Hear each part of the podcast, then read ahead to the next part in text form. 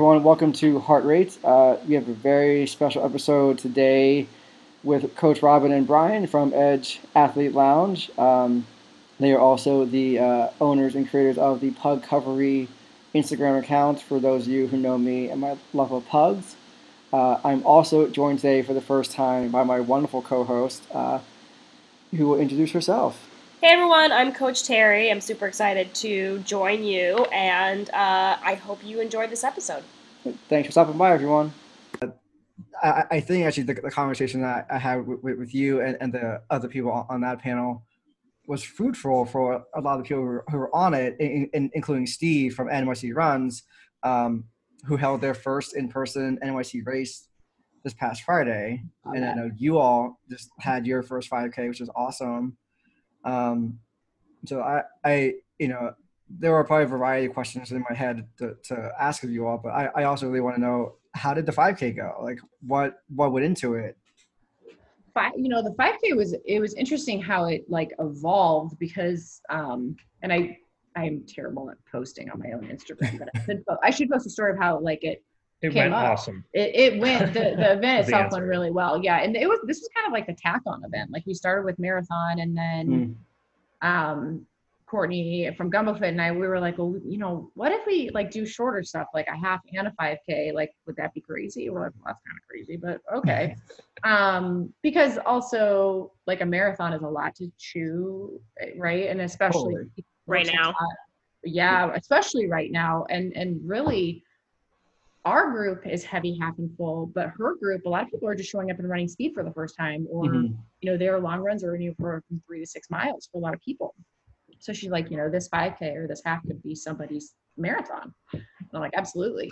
Um, so it was super smooth. We had really good weather. We have been an armpit on the sun lately. Oh same yeah. same um i mean just terrible. So it was it like broke right beforehand. It was wide open. You know we really want we were sensitive to like choosing locations that were really remote because yeah. we don't want police presence. And like even though we're doing it by the books that's just not or that's not what we're going for.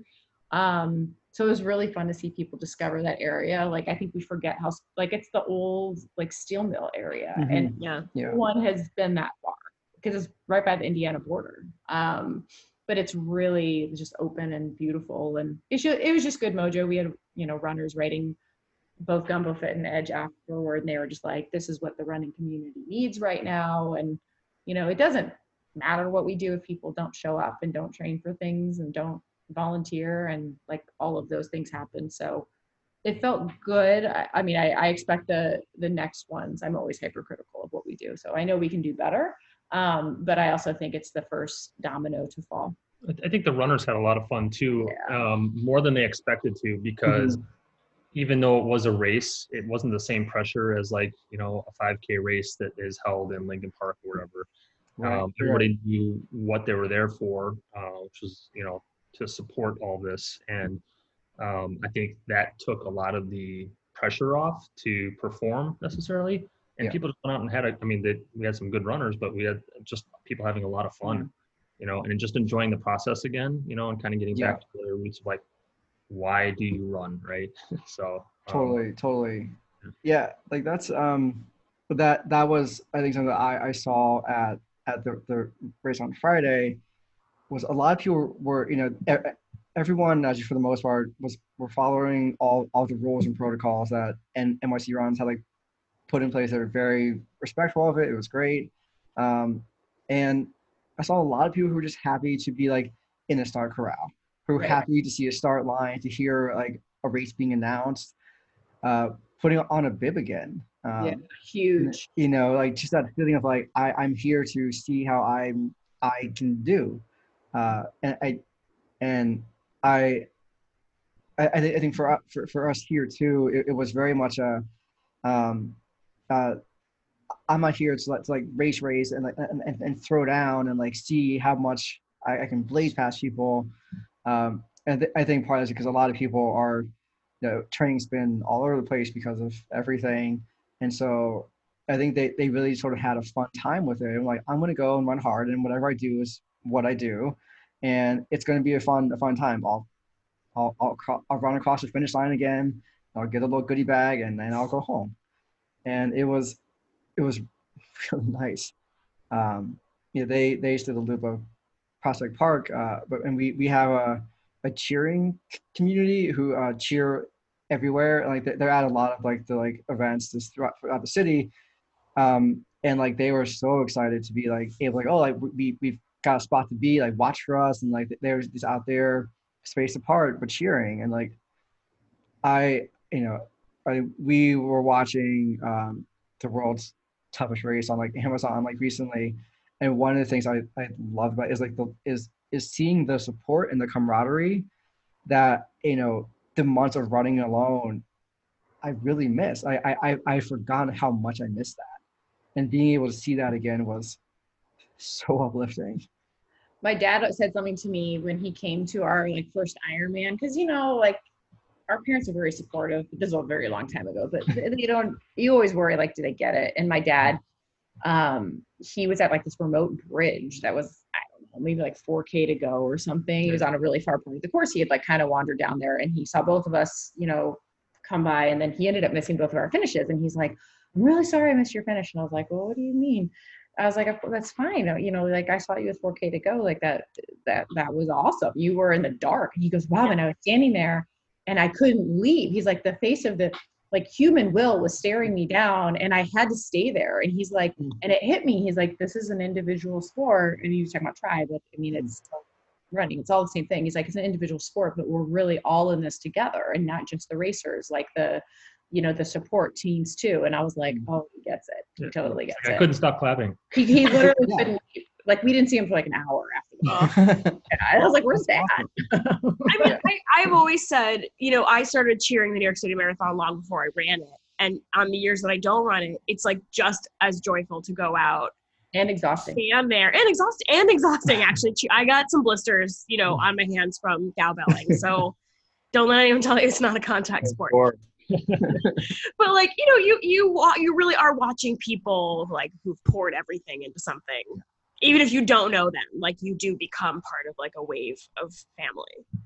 Yeah and that's i mean especially and you guys are just as divided a city as we are but i mean like chicago is known for its redlining. I mean it started here. So the fact that like we want to go you know specifically with this first race into an area that is not you know what you normally race in and be like fuck that we're gonna we're gonna go and race as one in a totally different part of the city um, you know, and we had a wait list and, you know, people were cheering and they did it all respectfully. Like it felt, it felt like we were, we were productive. We were doing something as one. Cause I know you guys feel the same way about New York. Like I'm so tired of people ragging on the big cities right now. I'm like, don't, no, you don't, don't get to judge how well or not well we're doing because the people inside the communities are trying like hell to be better.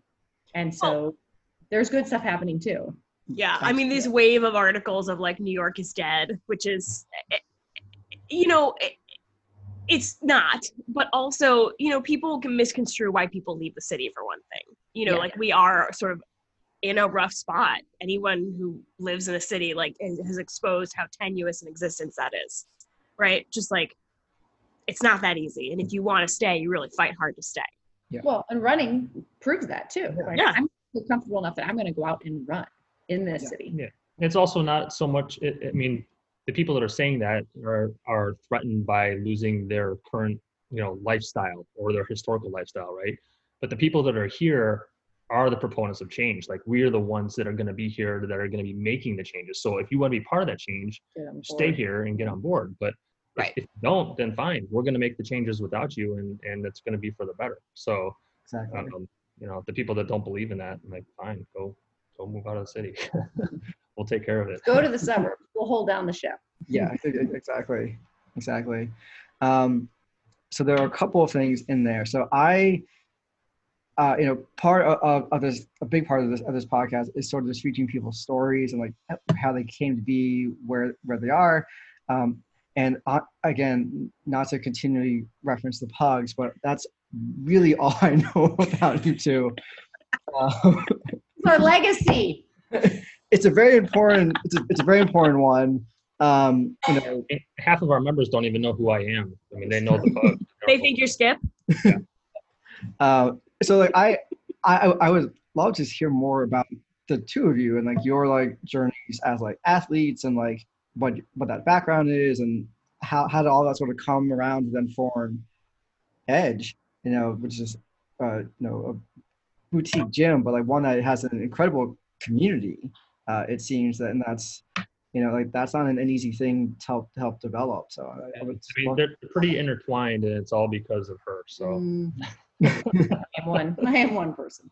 We um, yeah, we started getting into long distance stuff a lot. I mean, double digit years ago at this point, and we had always kind of trained on our own. Not that we were recluses, but like we both played team sports growing up. But when we got into endurance stuff as adults, it was like, oh, you can find something online, you know, like whatever. And then Mhm. when we signed up for that first Ironman, it was like, okay, we actually don't know what we're doing. We're going to need some help.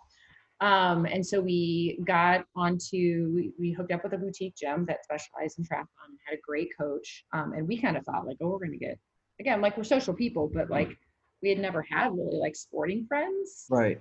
Um, and I was like coaching people at work for like 5Ks, 10Ks, even like a marathon, but like I never, no, nothing like official. hmm So all of a sudden we were racing, we were riding, got up, you know, to like six, seven hours and then like a one hour run.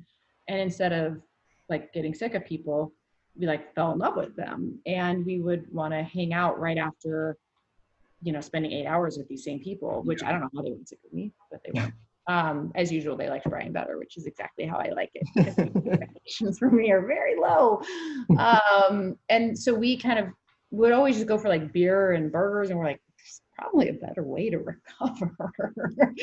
right? So that's a pretty good way to recover. And not every time, right? there's a No. more productive way. Yeah, more productive. So it started off as actually us wanting to make a big triathlon facility, and not a lot of people Hmm. know that part of like we had a much bigger, you know, investors involved and all all of these ideas of like building pools and collaborating with other swim schools and Like, like one thing we realized when we were training for Ironman was just the amount of time it takes to do everything. to, to do everything. Yeah. So like your sports chiro is over here and your pool is over here and you have to ride out in Barrington and you come back here and you do a run over here. So it's like, where's the place that you can do all this, you know, because all of us have jobs and lives. Like you can't spend 20 hours a week just traveling to these places on top of the 20 hours a week of, of training on top of your job. Right. So like, Yeah. where is the place that you can just do all of this efficiently? And it didn't exist anywhere. So we're like, all right and it still doesn't exist. Yeah. I don't know if it exists here. I mean, I No, no. Chelsea Piers, I think, has it. Has That everything? has everything in it. It's the only one that I know of. Yeah, or at least it did. I don't know if it does. Yeah. Yeah. It's expensive though. I mean, there's when you start running the numbers of like uh, we could afford to build a pool, but maintaining it. I mean, there's a reason that park districts and universities are the ones that operate them because it's all we would be we would have closed within two years of opening if we had a pool. Um, it's a very very pools and tracks are really hard in big cities for a reason. Um, so yeah, at one point, like our investors, like we couldn't really get everybody on board for like locations. Like they Mhm. kept kind of being, you know, not not like because you had a lot of cooks in the kitchen. And I came home and I was like, Brian, what if we just did this on our own? And he's like, what? And I'm like, what if we just used our own money? Like, and did something with just you and me doing it. Like what would what could we even afford? Like how many square feet? What would we cut? What would we keep? And um, that's how that the first like that HQ original space was opened up. So we decided to kind of go. We got into ultras around that time, and so we had like maybe like two spots of recovery that Mhm. existed in our first kind of floor plan proposal. Nothing was built out. It was just like this is what we would theoretically do. And then we were using like ice baths and lasers and boots. This is all really new stuff, you know, like seven and a half Yeah. years ago. And all of a sudden we were going like up our stairs. We've got lots of stairs in our house and like our legs weren't tired. And then we would like go and run a marathon as a training day and PR a marathon. And we like could not figure out because we're getting older, right? Like it's not like we're doing that much different. And it was like, duh, recovery works. It's Mhm. recovery. So then Yeah. we Time. yeah and that was like a big like oh okay so maybe this is more of like recovery focus at first and that was where half that um, initial square footage was dedicated to recovery um, and then we of course had a bike room and treads and cafe and you know sports chiro but everything was you know insular in that sense but it was a really heavy recovery focus Mhm. um, that has definitely shifted since just Mhm. because especially now that people aren't racing as much. Um, now we have a much heavier, we're probably 90 to 95% training focus. Yeah. Um, I would always rather recovery be the byproduct of something as a coach. You know, it's kind of just like ingrained. I, we don't have to push it the agenda as much. Um, but as a coach, again, like I think we make stronger athletes with a heavier strength programming, and that was something we did not see coming at all. Like that was three, two and a half years in where it started to Yeah. build, and we were like, oh, which is people wanted strength. People wanted strength options. We yeah. pushed it on them a little bit, but it worked. I mean, Yeah. we, we basically, you know, we, we tapped into a market of athletes initially where it was, okay, what are all these professional athletes doing to get through, you know, uh, you know, an NBA season at, at peak performance and healthy?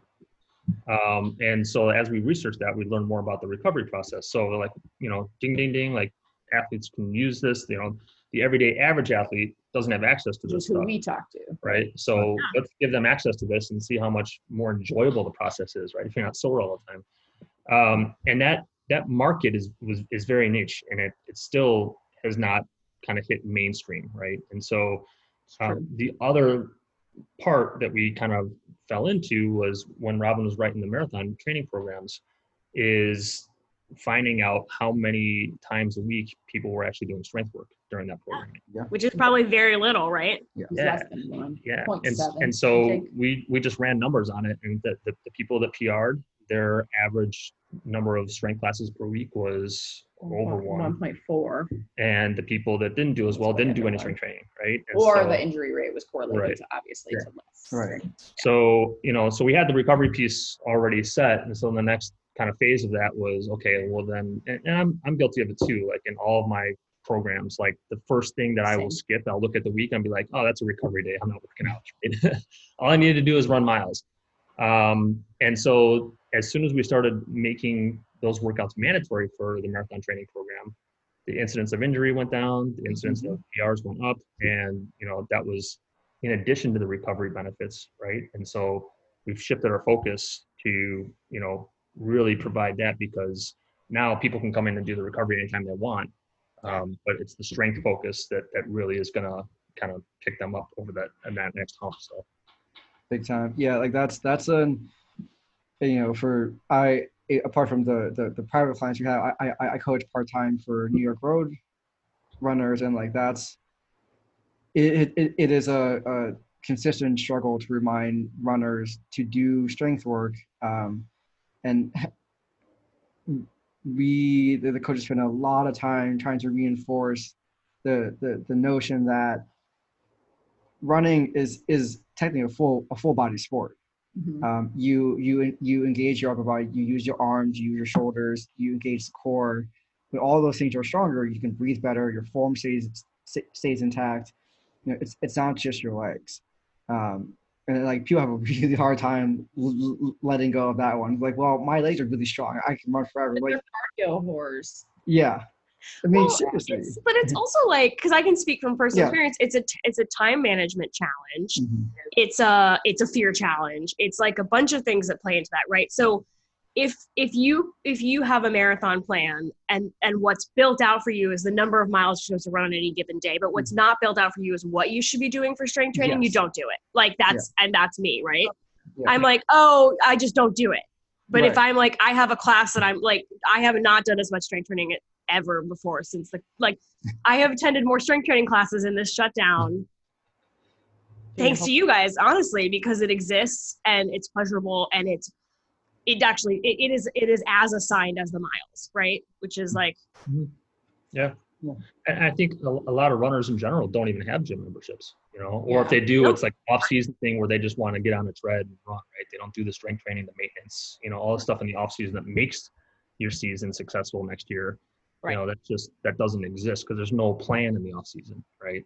And Right. So well, or some I think- people choose to take no off season, which is also Yeah. a problem. we had a problem too about the one of the ways that we really grew our strength programming is that we started doing body comp challenges. So we started with like a six week challenge, and now we have a transformation challenge. And we thought that that was completely separate from endurance, but what we found is that endurance athletes just get out of shape and you know lose their muscle mass and put on weight in the off season, and then they don't have right any type of structure in terms of how to get back into shape. So us running those in the in the year that we started that and that was where like we tricked them because they had to come to three a week and now that's, that's still the That's how expectation. they just come yeah. Now now it's like that's just the culture That's the standard. that's where that's when we opened the annex you know we started filling the loft then we opened the annex um, and we grew from like five classes to like 27 i think we have now a week and that was for me the the best shift from a athlete experience as as we could ever have we went from 85% to 93% pr rate that year um, over the entire year for all Mhm. edge athletes and then our injury rate went down the most it's ever gone down. And it's it's not rocket science it's just fucking working out and doing strength because you're putting on muscle. It's just it's not that hard to conceptualize but i think it's best executed in mass with communities which is why when our numbers started going down during covid people started getting lazy and you know got orange is the new black sucked them into the couch. It's like get off your ass and just do something. And i tapped myself this way too. It's not mm-hmm. like Yeah. not like i'm just you know squawking. I mean, so actually, that Nick and I were talking about this. One of the things, you know, that impressed me, and also, I, I when this when the shutdown happened, what what what you you guys actually ultimately, I think, turned out an incredible program, and I I think brought a lot of people back in who were working at home and needed a workout in the middle of the day. And but like, what did you? How did you decide and to? I don't know what the right question is. How what did you prioritize when you were trying to shift? I mean, obviously we were all like panicking and trying to figure out what we were to do, but like what was that like? It was it was harder than our opening. I yeah mean, literally, it was it was trying to juggle a new regulation or guideline every single day with changing numbers and everything, and Yeah. and and so, but the the one thing we knew is that um, you know just seeing other states and trying to predict you know what would happen here. You know, we were very proactive in like even like reaching out to like some of our coaches that had family in Italy. You know, to see like what did gyms over there do when this shut down, right? Like just to try to get ahead of you know what was going to happen, right? And so we had actually um, two weeks before we shut down had already transitioned over to a virtual offering, like a concurrent virtual offering, because like a it was probably something we should have been doing already, right? But but b it was it was just it's just you know thoughtful planning, I think, to just try to cover all of our bases. And if we didn't need it, then fine.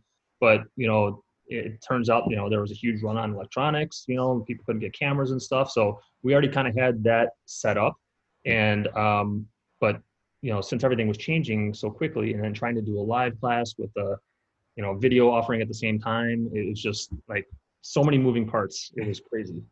but one of the things like brian did a really great job messaging um, this is where he's much more mindful and like soft-handed on like get your shit together and that doesn't work when people are in crisis mode right um, so he's in charge of member communications.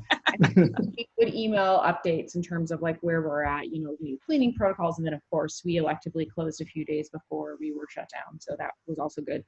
Um, but the the email that we got the most response to which just shocked us because we kind of thought we knew our athletes but apparently we didn't was the one where we said hey we're it was like a week before we ended up electively shutting down said hey we're going to start testing out some concurrent virtual like if you want to attend here are the classes please attend this is how you sign up and we really want feedback and our I mean, we probably got 30 responses of people that were like, thank you so much.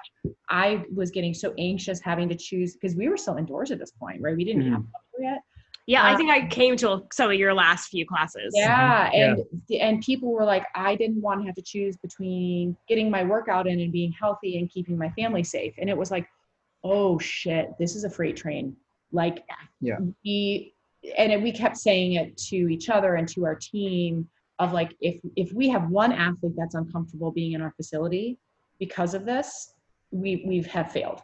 We need to give them an option to to kind of interact and and get that workout in um regardless because it's also you don't want to take i always say if we compromise an athlete experience and i'm by no means want to please please everyone i think that's an impossible feat but if something that we do or don't do compromises an athlete experience then we have failed and we just kept thinking like what can we do to kind of keep them in their routine Yeah. um, at the risk of maybe our own sanity uh, and our coaches' sanity. And serious shout out to the coaches. Yeah. I mean, Yeah. We would be closed as a business. That is like crystal clear. They are the ones who carried the momentum throughout, especially the complete shutdown. Um, and they never, I mean, not even like remotely complained. Like they were coming to us with ideas left and right. And uh, there was, it's a free fall when you're also hemorrhaging money, right? And like at the time, like trying to navigate loans and not understanding how you're going to pay anything. Mhm. Um, so to have them step up and really take the reins was awesome. For uh, and they're just they step up every time we ask them to, which I just we appreciate it so much. But then there's also this thing of like everybody just which is similar to now everybody just wants to do something and feel useful and feel like they're making a positive impact and we would say it to each other like i coached today and it was like the most amazing thing in the world even though it was at the time like facebook live and you couldn't even see people with a to b then you know the just sound wasn't working. like great you know great Right. comments being left um you know whatever it was that we felt we could make people better versions of themselves or give them a like a 30 to 45 minute break you know workout but break in in the madness that seemed normal that sense of purpose was like completely turned up and and they said the same thing when we reopened we had to have masks on outside we couldn't be inside Yeah, I remember. and they had to have masks on. And I mean, their stories of like standing at the door and like pressing the button to have it go up, and and you know people are standing there and they're just so fucking happy to see humans, even though they're like eight feet apart with a mask and it's 90 degrees out. Like they were like crying for joy. You know, it, it was that was very very special. You know, because you worry it's not going to be the same. People are never going to come back and people are just so thankful to have any shred of, of normalcy isn't the right word but just some control in the situation yeah like I, I think some some some semblance of having a real human contact makes such a huge difference and like you know and like as you know, i mean it, it seems like you, you all have some wonderful coaches who you know and like uh, a, a, a good a good coach i think is characterized by by just caring about the well-being of of their people like whatever they're they're training for. They they want to see them do the best that, that they can to be the best version of, themselves that they can be. And to the extent that, that we have a hand in that fantastic. Um, and and that that depth of caring you know carries over to your your members to your clients and they they see that and they generally in turn want to do the best that, that they can like whatever that that that might mean for given restrictions in, in, in anything like, you know they're, they're, they're happy to, to be there and do it. And then when you're able to then give them a little bit of sort of like in-person contact to hear someone's voice not through a computer but in person. Yeah. it's such a big difference. Um, and but like also even even hearing pe- people talk and share in the virtual realm especially in, in the early days uh, of, of the, the shutdown um, I was, I was doing a lot of virtual group coaching and runners would come on and they would be thrilled to to see their fellow runners and to hear them and to ask how like they were doing and like to talk about and share like i'm having a hard time being outside with a mask on and, and everyone else being like oh my god it sucks. Yeah. and like having that sort of you know like like kinship with like okay it's not just me. It, it isn't just hard to just for me. It's hard for for a lot of people. Collective suffering. That's Yeah. what we Yeah. built a business on. There's just a different version of it. It, it is but like but like you're laughing but that that's actually so true. Like ma- marathons and uh, and ultras and all things those things are fucking hard. Yeah. like at i i don't know anybody who at some point during a marathon or an ultra is like i feel perfectly fine. Nothing hurts. No that's a lie. Something hurts you're uncomfortable and you want to stop. But like you have like your training pushes you through but also like your fellow people like push you through. Um and like that makes the, the biggest difference. Uh and so like that clearly then like like pulled over to the world of like i now have to run with the mask on. But hearing other people be like yeah i i, I also hate it. I do it but i hate it. Like it, it makes you feel less alone in, in, in a world where like you aren't allowed to touch anybody or be like see anyone for like the most part. And so it's it's it's refreshing.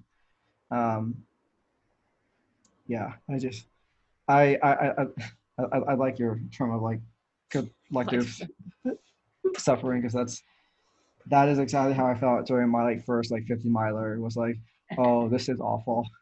But it's wonderful because everyone feels just as shitty. Oh absolutely um collective as well my my first 50 was at Bear Mountain uh, as part of the like North Face Endurance Challenge, which is a in, which as I found out later they they intentionally made that course incredibly difficult, um, and it was yeah, it was it was it, it took me 13 and a half hours. Um, That's a good fit not, right there.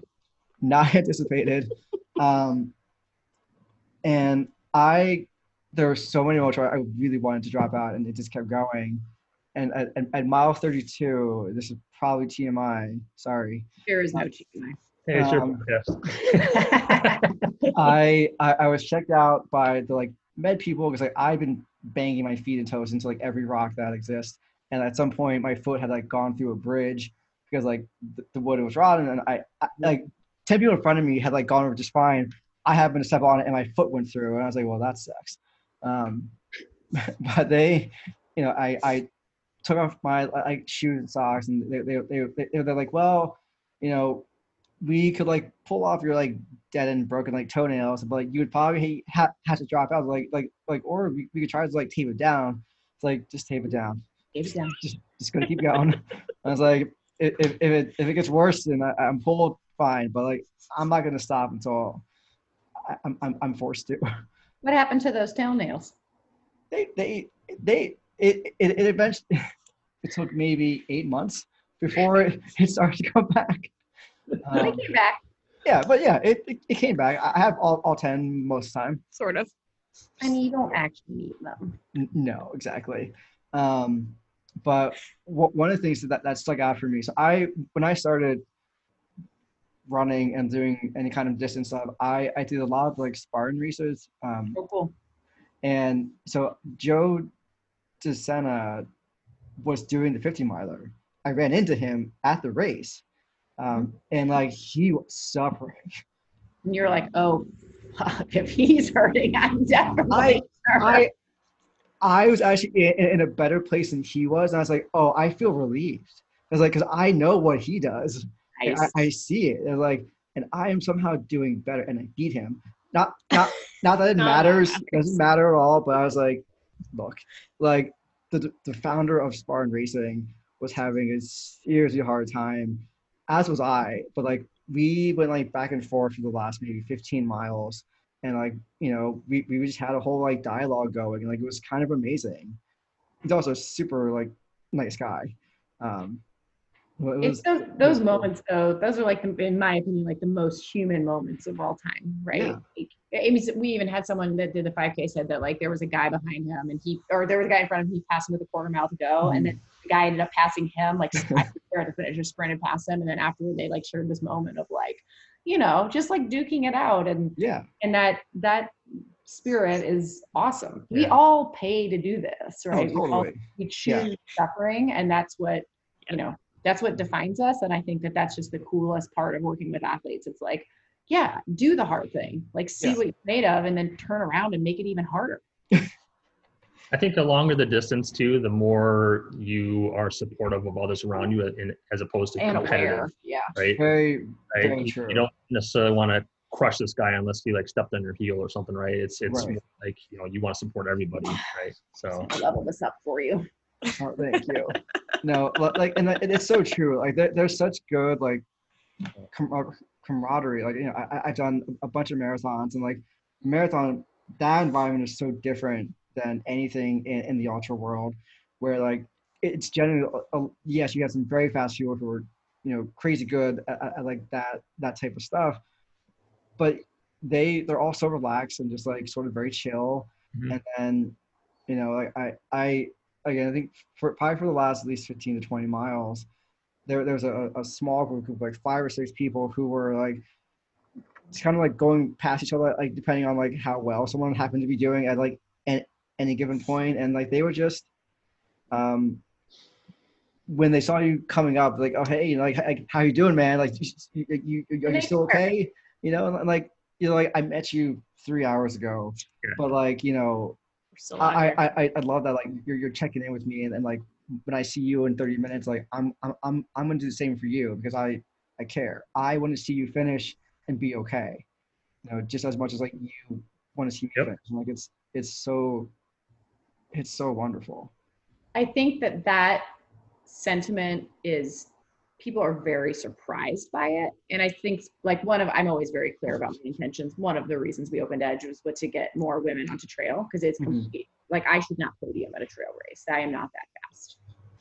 Like period. We like a third, a quarter of the entrants are female for Mhm. ultra. That's a bunch Yeah. of shit. And um, you know, like Leadville Race Series knew that, right? And so that's why they created the 15 miler that goes on the same day as the 50 miler. And what do you know? They had majority women. Whoa. Yeah. Um, majority women, you know, enter that with the hope that the next year, which of course is this year, but maybe 2021, more women.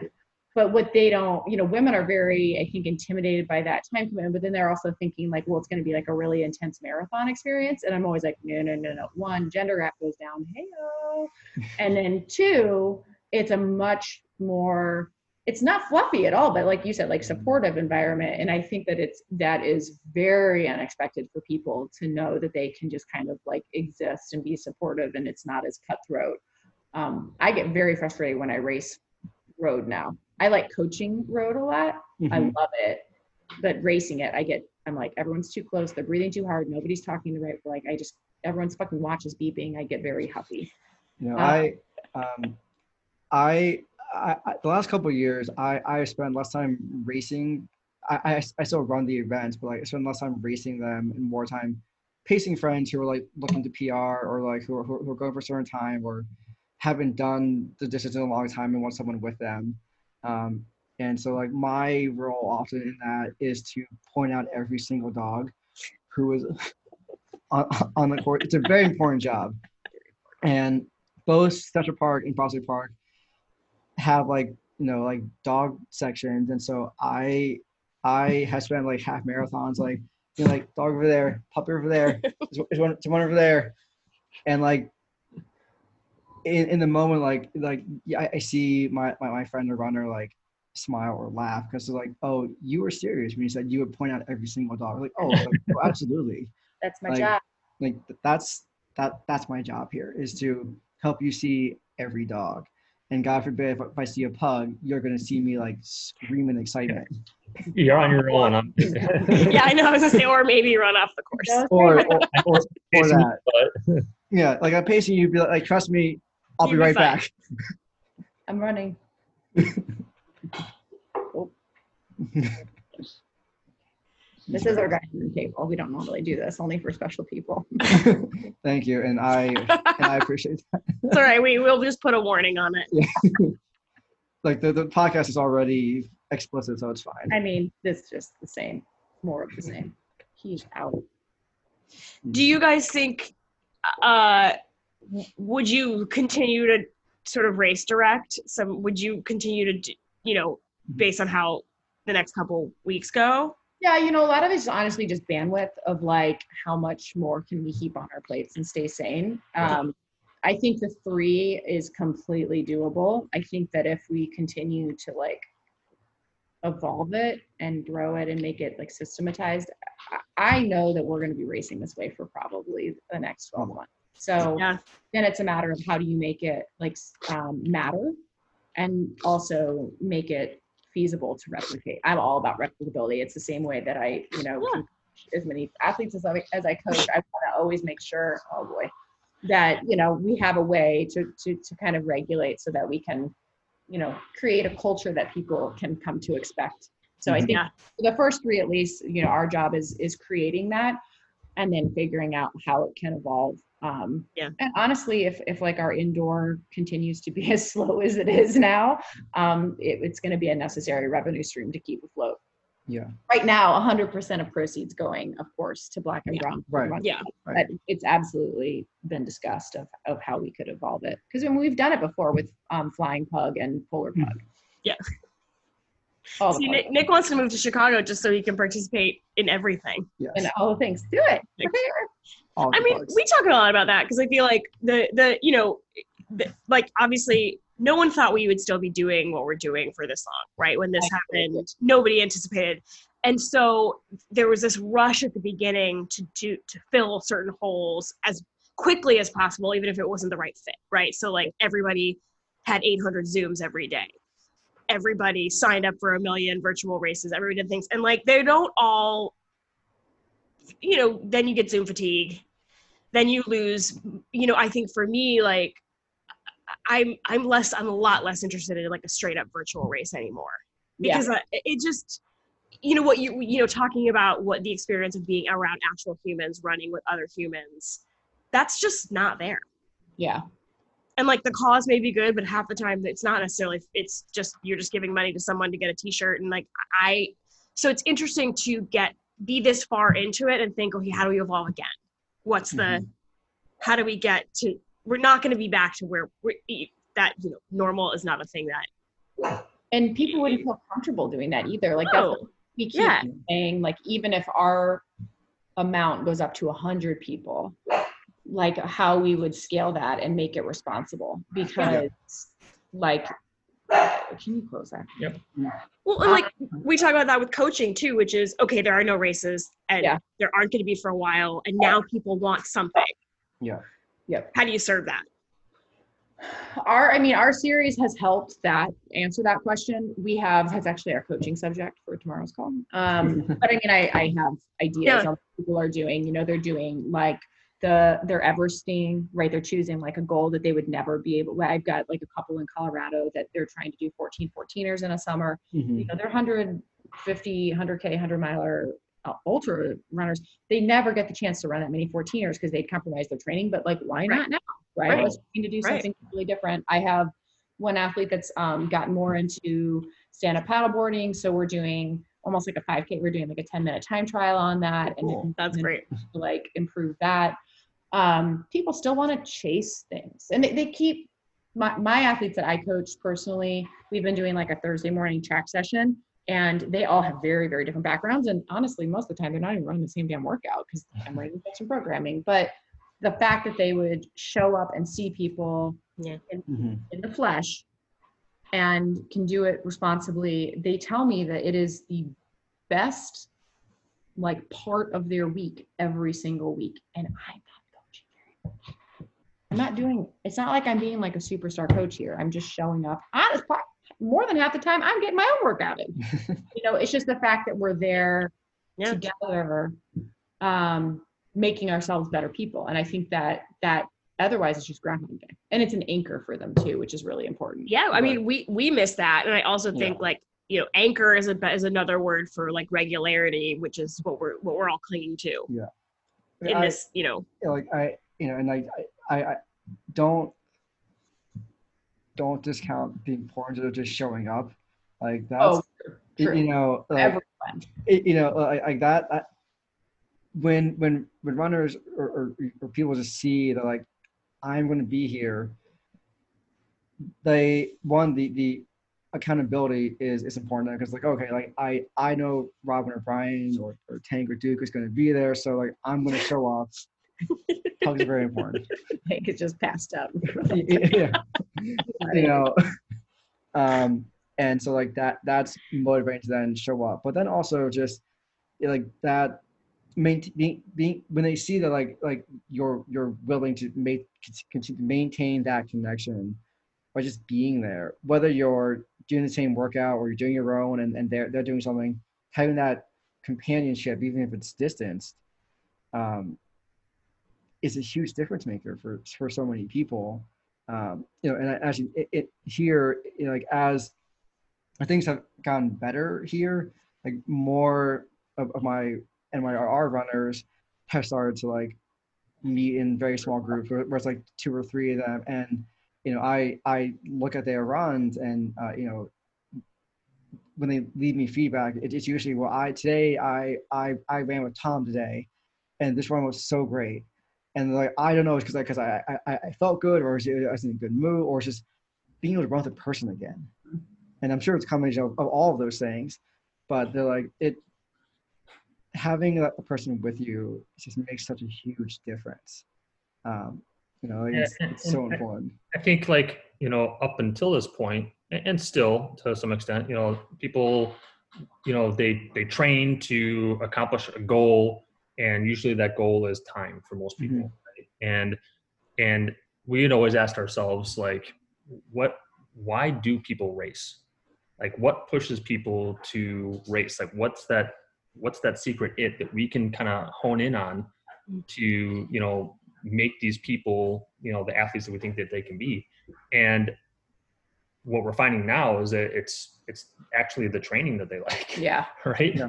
And- and w- which they wouldn't tell you during a normal training season I'm like oh the training you know like and then i did you know they don't talk about the training season they talk about like oh the marathon was awesome or it sucked you know the race was horrible blah, Mhm. blah. Right. but it's it's really it's the camaraderie and that collective suffering that we're talking about and just being around people and training towards a, a goal um, you know and they think it's a goal is a time but really the goal is to make yourself better right? Yeah. and you can do that around other people it's a lot more fun Absolutely. Like I, I, I- often try, try to think of like 'cause I I struggle with it too is the the, the, the race the, whether it's a marathon or half or a 5k or, or whatever it is you're doing like that's your celebration like for all the training but the fun part itself is the training of being like okay well the tuesday is a speed day so i'm i'm i'm, I'm gonna go and meet up with these three people and like we're gonna go and run our workout together awesome Thursday's a tempo day, so I'm gonna go and like meet up with X, Y, and Z and like run run with them. And like, yeah, it's gonna be hard and it's probably gonna suck, but getting that time with those people is what makes it worthwhile. Um, and like, yes, you're you're improving yourself, you're getting healthier, you're getting fitter, you're getting faster. All those all those things are great, but I, I think really it's it's having because running is often so you know uh, viewed as being an individual sport, which it, which it is. Yeah. You know, like the, the feeling of like I'm I, I yes I'm running for my, my own goals, whatever that is, but I'm also running to be to be part of this bigger community. Um, and and that aspect of it, I think it's lost in in the shuffle when people only really talk about like how much they they loved the marathon, how how, how well they did, or how how terrible it was. Um, while sort of like quietly appreciating the like training and like community part of it. Um, and like I, I think people have now started to sort of go to that other side of like, because like they're like I'm kind of training but not really training, and and and now they're like I actually really miss the community. I miss being part of part of that, and the more that I I they can tap in, back into that part of it, the happier they are. And It's, it's not that they, they don't have like goals still they they do but like i think their focus is now really shifted to being i miss people Yeah. and i want to see those people again um, and that means i'm back out running speed speed days or long i don't care because i just want to see the people I love. Have you ever read The Subtle Art of Not Giving a Fuck? No. Oh my God, read it. Read it. it's it's so super good. Um, but it's all based on the premise. And like I always, this is like my big marathon speech every year to I run. They always know it's coming. I'm like, you're entitled to one thing on race day and in life. It's all based on this premise, and that is suffering. Period. It's that it's a challenge. It's that life is a challenge, racing is a challenge, training is a challenge. And that is the only thing you're entitled to. You're not entitled to being able to race. You're not entitled to a time. You're not entitled to your stomach not flipping. You're not entitled to not shitting yourself. You are entitled to suffering. And it is what you do with the suffering that defines you. I think when it started, a lot of people felt felt very entitled. The- The whole book is based on like what happens when you let go of entitlement. Um, and it's a really, it's a really amazing lens to look through. Um, and I think people still felt very entitled to racing and knowing if they were going to be able to get to race. And the further we get from traditional racing, they let go of that and realize that the only thing they can control is their suffering, right? Is is their actions. Yeah. Um, that the beauty is actually in in in that It's Mhm. not in the thing you thought that you should get to do. Right. Um, and there was, you know, there were a couple months that our athletes were losing their minds. You know, it is it's, uncertainty is really hard. Like It's still very hard. Yeah. I so mean, now, though, you just expect to not race, which I think makes it a little Yeah. easier. oh yeah, the racing I've let go of completely. I just Yeah. meant in life. Yeah, yeah. I'm like, what is a race? Yeah. yeah. What? And, and also like how uncomfortable we feel right now racing. Like I'm like I had a nightmare the other night that I was at a race and that there were all these people in my corral that were supposed to be my corral. My corral was supposed to be 25 people and all these fucking people were in it. And I'm like holding my hands out, like get away from me. I have nightmares. I have dreams where I realize in the middle of the dream that I've forgotten to put a mask on. Like it goes that deep, you know? Because And you're like, oh people are learning to navigate that that the challenge better and that that that is there's beauty in that too you know that if you go out and get your you know your run in or your strength in or your speed in and you do the thing that was hard um, you come out of it ultimately for that day better and a lot of those days add up and create something yeah, It's Yeah. to get out the door that's the problem Yeah. Yeah. Correct. It, it is, but I, I I'll say it's been like for much of the of, of the quarantine, I I struggled to get out the door. I forced myself often, but like I, it was hard always really hard. Um, and then, you know, when when you all announced the World Traveled, I was like, oh, that seems actually really possible. Um, at the same time, being scared, like I like in normal times, I am almost always technically training for a marathon. Yeah. Um, so I, I run between between coaching and my own running, like I have so many like miles un, un, under my feet. Like I'm I'm ready to run a distance. Um, and this is the first time in a couple of years where I was like, oh, I don't know that I can. Um, but I, you know, the the the plan that that, that you sent out. One, as I, I, for the last couple of years, I, I've written my, my own plan, so it was actually really nice to not write my I own plan. I was like, oh, all I had to do is put this into my my little thing, and like just I don't I don't do anything. It's great. Um, but it, I mean, and I think that that quick sign. I think that only goes to show is that like even coaches need coaching. Oh for Um, sure. I'm a terrible self-coach. Yeah, terrible like I I had a very successful year last year, and like I I busted my ass under like my own training to to PR for for a marathon, which qual- time qualified me for for Chicago for this year ha- had it happened, um, and I was so happy with that. And then I was like, you know, looking at it a year later, like, oh, I don't want to do anything.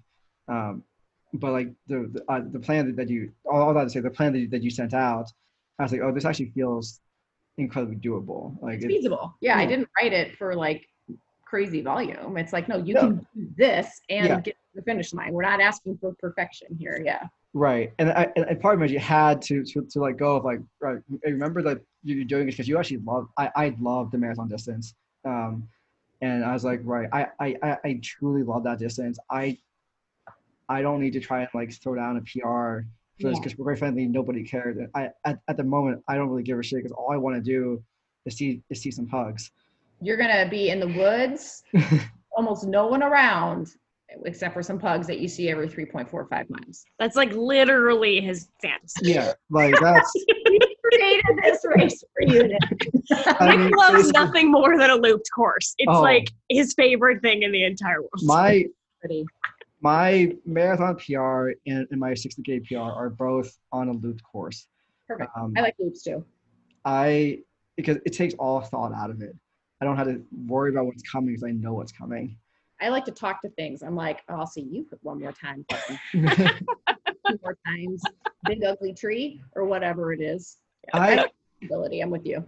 There's that. I um for, for me uh, uh, part part of it is, is I think think when I'm in in in, in- a non loop, course I, I have the habit of like counting down miles to a certain point, but when it's loops I'm like oh it's only three more loops. Yeah, And like three such a small number. It doesn't matter that's multiple miles within within like a loop. Care less. It's it's loops. I'm like it's it's fine. I, I've got nine loops. Cool. I- It's only seven more to go. That's that's less than ten. It's easy. And It- you- you it's also keep good for nutrition and and you know, we can support it. We love loop courses just because from a support. That's how we run all of our run programming Yeah. for inside the city too, is we do loops. And Mhm. it started off as just convenience, and then they like started to really like them, and I'm like, ooh, Yeah. okay, They're now we nice. only And also, like as far as like crowd support and cheering, like all you do is is, is tell your friends, hey, you want be st- stand here. I'll beer. see you every those thirty to forty minutes. Yep. And, and you know you you don't you don't do anything. You, you, you don't need to get on a train or a bus to meet me at the next hmm. the next spot. You you literally just stand there, bring a chair, and you'll be fine. Pug. We should have a pug zone. That would be fun. Maybe we can talk to the people tonight at the pug meetup. Here's Oh, our- the pug meetup. So, It's gonna be great. those are beautiful words. Guys, how do you feel about going to South Chicago Heights on October 11th? Do it. They're fucking nuts. It was actually so. Uh, this is a short story, and then I think we'll probably Yeah. wrap it up. The the show that I was working on when I was in Chicago, I've been working on for years, and at the end of this show, um, the two actors open up questions that they ask to each other. They don't know what's coming. I put them together, but we it- like in theory we solicit these questions from the audience. Usually, like secret, they're not. I can't use them. Mhm. But one of my favorite questions, which I have kept in a bag somewhere, is was what do you call a group of pugs? And it said a grumble. And I was like, I it like just came. It just somebody put it in the box. That's how I knew it. I love that trivia. My favorite kind of trivia. Those cute, those cute little words. I know. What did we have? Um, well, well, we could probably spoil a little bit for Polar Pug. We came up with. Um, I can't remember the names. All of them. So we're gonna make it three, assuming that we still have all these things going on. Yeah. We're gonna make it three distances because we realized the ten last year was a half marathon and a 10k. Um, it was right after Junie passed, and then we had the idea to make it. And actually, we didn't have Duke yet, but he's young. He can he'll get over not having something named after him. But we were gonna do um, like a like a short, like two to three mile option, and call it Pipsqueak. Um, and then we would do like the half marathon would be called the Big Boy, um, because that's what Brian always used to call Bruce. And and I can't remember what the middle one. Oh, meatball, meatball, meatball for tank. And it, it was going to be like three mile, you know, somewhere around like a five, six mile, and then a double digit. So that's our plan. That's so That's good. Grumble. But it, you said, let's get ready to grumble. Wasn't that one of your no- comments on a pug thing? Probably. That, that sounds like so something. creative. I've been using I, I, I mean, I, I, I think I comment on, on, on almost every post or story, so it's hard. Yeah. It's hard to remember all the things I've said. Brian, um, the reason he keeps popping up, well, not now, he's getting tanked, but is that Duke has been bad and digging on our front window for no reason at the latch. So he keeps getting sprayed and getting in trouble. Oh, Now Uh, oh, really big boy. Pinky, he's the best of pugs. You see him? there you go, hon. Hi, What's thank you. PREAT? I, I, I will get to see you in person in a couple months. I'm gonna get up close. Yeah, get up really close. There. Aw. Oh, Tanky. Ooh, he's stretching like a kitty cat. You look drunk. Are you Oh, drunk? Dead asleep. He was that. Oh God, tired of sta- tired of standing. Standing's hard. it's hard being pink. Yeah, it, it is. I mean, it's hard when when you're that cute. You know, when you have to babysit all those, when you have to assistant coach all those strength classes, it's Yeah. really exhausting. He's been my buddy on Wednesday mornings because it's too hard to bring both of them solo. But Tank is just he always follows me out the door. I'm like, okay. Aw, And he just sits there and does nothing. well, he's he's That's very- what you think he's doing. exactly. He's very deeply observing somehow Judging. Judging. everyone. He's showing up. Yeah, He's like, it's still dark out, but I'm here, guys. yeah. You guys know he's still banned from noon classes, right? He's banned. Oh yeah, because he jumped out of the annex twice after the dogs at noon. Off the five foot Off loading the dock. five foot loading dock. Oh my god. I did not know that. And then we decided this is a funny story. Then we decided that we were, Chris was like, well, I mean, if we tie him to something, it'll be good. So we tied him to a weight rack. He toppled the weight rack. And we're like, well, we'll take a 55 pound dumbbell, put it at the back of the annex, and loop his his his leash through. So like 10 minutes into class, Chris hears this like rustle. Tank is dragging the fucking dumbbell like a like a sled pull, and it's rolling. Like, 55 pounds. That's like me dragging 500 pounds. Look, I was like, you're done. We're Look, done. Tank Tank pays attention during those training classes. He's been working out. You just don't see it. we catch him in the annex working. out. oh my god, it was so funny. I was like, how? We like paused class. We're like, how is this happening? That's amazing. Well, he took your advice, so you know, go up and wait. yes, right. That's the max that we have. We could have done 110 pounds. oh my god. That's ridiculous. Oh, but amazing. Here you go, buddy. All right, Tanky. Well, you know, we're gonna see you soon. Yeah. He's like, Hi, thank you. love you guys. Thank you. Oh my God. well, thank you both for, for being on. This is this was this was great. A little bit of everything. Thanks for having us. Yeah. No, this is awesome. Thank you. We appreciate your time. I'm excited to meet you all in person. Um, In less than two months. It's like a month and a half. Yeah, right, I 'cause will. It's basically, basically September, right? I woke up this morning and I was like, "Is it September?" And Nick was like, "No, it's still August." I was like, "Oh Four my more god, months. Four more months. I don't know Oh. what happened." It- no one does. Vortex. All right, right. it was really great to talk to you both. You and too. keep hugs. Thank you. And uh, thanks for joining us. Yeah. Yeah. Absolutely. All right, Bye. All right. Bye. Guys.